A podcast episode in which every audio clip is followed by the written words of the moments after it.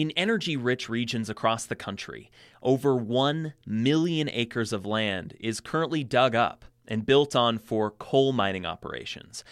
Reclaiming those mines, filling the pits with dirt, and then recreating the ecosystem that once was is expensive. And as the dramatic collapse of the coal industry rapidly advances, coal companies may no longer have the cash on hand to pay for billions of dollars in cleanup costs. Our Inside Energy reporter Leigh Paterson looks at the massive task of reclaiming the land from our energy appetites. I meet Carla Oksanen on a windy stretch of highway overlooking a dark, cavernous, open pit mine near Gillette, Wyoming. Thanks for meeting me. Nice to meet you. She points past some power lines towards her house, nestled on a hill just past Eagle Butte Mine. The Velveeta house. It's right through that post. Velveeta for its yellow color. Carla and her husband live so close to the mine they can feel it. The shaking from the blast, yeah. Yeah. It's kind of like an earthquake. Over the years, they've managed to coexist. But Carla is now concerned about the issue of cleanup because the future of this mine is uncertain. Its owner is Alpha Natural Resources, one of the largest coal companies in the country. They filed for bankruptcy earlier this year. Regulators estimate it would cost over $400 million to restore Alpha's Wyoming mines, including this one. But in its most recent financial filings, the company listed nationwide liabilities two and a half times greater than its assets. Now, the question of who will take on that cleanup debt and how it will get paid back is getting worked out in bankruptcy court. It would be a huge program to try to fill it all in, and hopefully, they won't leave it for the taxpayer to pay the bill. Leaving it to the taxpayer is exactly what is never supposed to happen. Before mining even begins, federal law requires that coal companies provide financial guarantees that cleanup will be paid for even if the company goes under. But there's a certain type of financial guarantee behind billions of dollars in outstanding cleanup costs that isn't much more than a promise. It's called self bonding. And no, it's not a move you read about in Fifty Shades of Grey.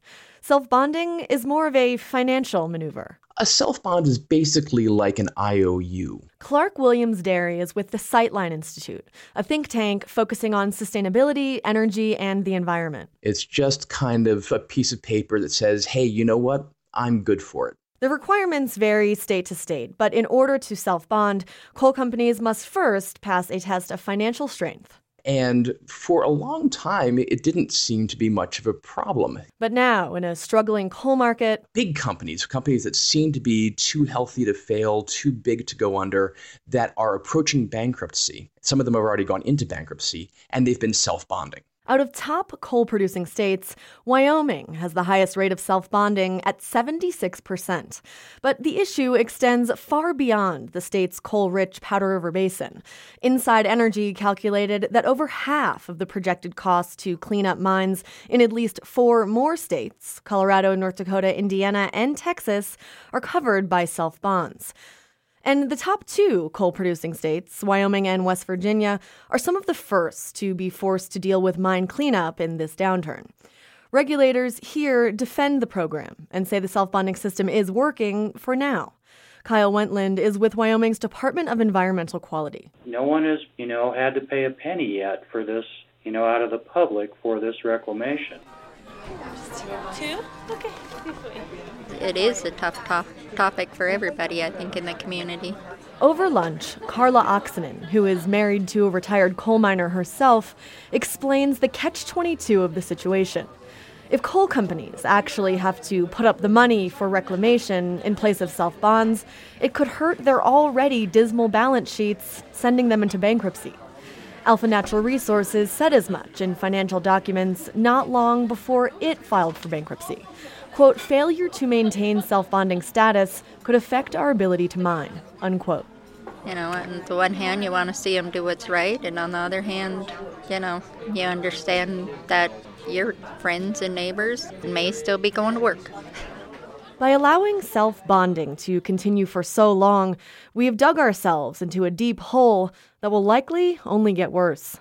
Two of the nation's biggest coal companies, Arch Coal and Peabody Energy, together have nearly $2 billion worth of self bonded mines. Arch recently announced it could file for bankruptcy in the near term, And the credit ratings agency, Fitch Ratings, has reported that Peabody has a reasonable likelihood of default. For Inside Energy, I'm Leigh Paterson. We have photos, video, data, and a lot more on our website. You can check it out at insideenergy.org.